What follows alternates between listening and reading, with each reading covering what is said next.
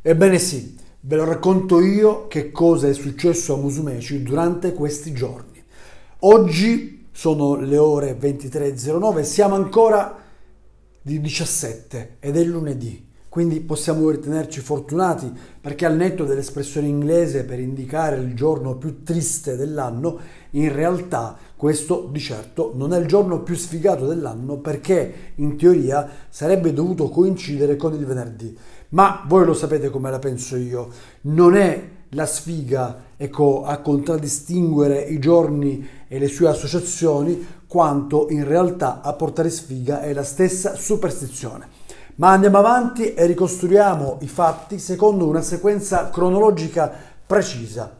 Martedì, giorno 11 alle ore 16, viene convocata una seduta d'aula che porta all'ordine del giorno i seguenti punti l'elezione dei delegati per la elezione del Presidente della Repubblica presso il Parlamento italiano e l'approvazione dell'esercizio provvisorio. Ebbene, martedì 11, a seguito eh, della mancanza del Presidente della Commissione Bilancio, che in quel momento storico è assente, nonché a causa dell'assenza del vicepresidente della regione, che è anche l'assessore all'economia, ossia Gaetano Armao, l'aula viene rinviata al giorno dopo, ossia mercoledì 12. Ebbene, pensavamo che ancora una volta si dovesse agire, ma secondo ecco, eh, i nostri principi, per il bene dei siciliani, e che quindi si potesse mercoledì giorno 12 procedere immediatamente all'approvazione dell'esercizio provvisorio per poi passare all'elezione dei tre delegati che da giorno 24 di questo mese a Roma, in Parlamento, insieme ai deputati e ai senatori della Repubblica, procederanno alla elezione del nuovo Presidente della Repubblica. Ebbene no, Invece di mettere i conti in ordine, invece di consentire comunque, sebbene per un dodicesimo, di ehm, fare in modo che la Sicilia possa procedere alle spese e quindi di pagare innanzitutto gli stipendi e tutto ciò che è collegato sostanzialmente alla regione stessa, si è voluto procedere immediatamente all'elezione dei tre delegati. Ebbene, che cosa è successo?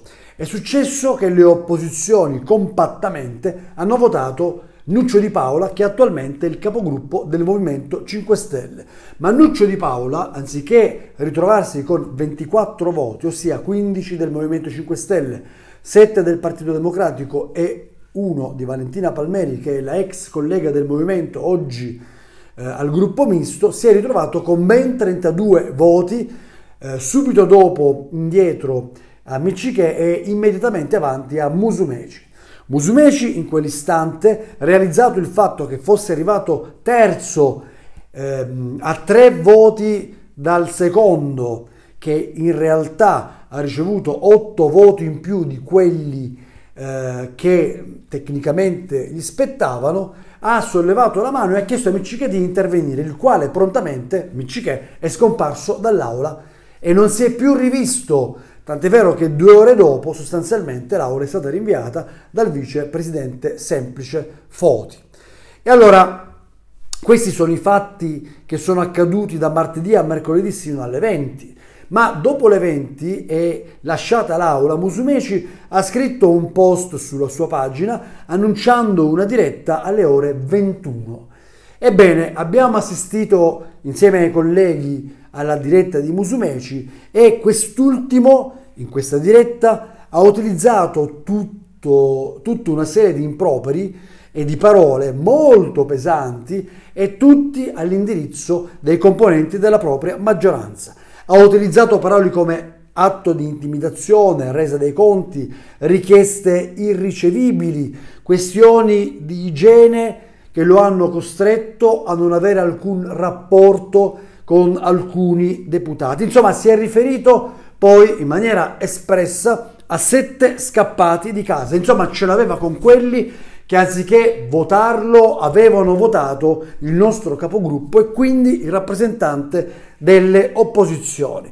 Badate che considerazione ha questa persona dei deputati e della propria maggioranza o di coloro che quest'ultimo ritiene siano disertori, siano traditori. Insomma, questi sono i termini che noi ci aspettavamo usasse, non certo ecco, quegli altri che a nostro avviso meriterebbero non solo di essere associati a nomi e cognomi, perché quando si dichiara di essere stati sottoposti ad atti di intimidazione ai quali non si è voluto cedere, ebbene, quando si parla di richieste ricevibili, un presidente della regione, quindi una persona che riveste quel ruolo, avrebbe quantomeno il dovere di dichiarare, ecco, chi sono questi deputati della sua maggioranza a eh, averlo sottoposto a questi ricatti e quali persone con nomi e cognomi avrebbero eh, come dire consumato nei suoi riguardi questa resa dei conti. E allora, come se non bastasse, Musumeci completa la sua diretta annunciando l'azzeramento della giunta e aggiunge a questo proposito un, un, altro, cioè egli dice faremo, testuali parole, un esecutivo responsabile. Passa tutta la notte, noi ci aspettiamo che quest'ultimo azzeri la giunta il giorno dopo, giovedì 13 nulla di fatto. E allora ho dimenticato un particolare che mercoledì 12 avrebbe rappresentato ai suoi che si sarebbe dimesso. Ecco, e onestamente a guardare quelle scene, seppure dai nostri banchi e quindi a debita distanza, in effetti tutto lasciava presagire in quel senso, cioè che Musumeci avrebbe, sollevando quella mano e chiedendo la parola, annunciato le proprie dimissioni. Eppure ragazzi, mercoledì 12 annuncia le dimissioni ma non le rende. Mercoledì 12 alle ore 21 annuncia l'azzeramento della giunta ma, merco- ma giovedì 13 non la azzera. E poi apprendiamo sempre dalla stampa che lunedì 17 incontra Michiché. E allora io non voglio andare oltre perché alcuni fatti li apprendiamo dalla stampa, altri ci vengono riferiti direttamente dai loro eh, compagni di maggioranza, chiamiamoli in questo modo, e quindi non voglio anticiparvi nulla rispetto a quello che eh, diremo nella prossima puntata, ma in realtà i fatti sono andati in questo modo. Musumeci prima ha annunciato le proprie dimissioni, ma non le ha rese, poi ha annunciato nello stesso identico giorno l'azzeramento della, della giunta per il giorno dopo, ma il giorno dopo non ha azzerato alcuna giunta. Quindi quando sentirete questo podcast mi troverete in aula ehm, e in quella circostanza dovremmo, se ci riusciamo, approvare l'esercizio provvisorio e provare quantomeno sotto il profilo dei dodicesimi a mettere i conti in regola almeno fino ad aprile.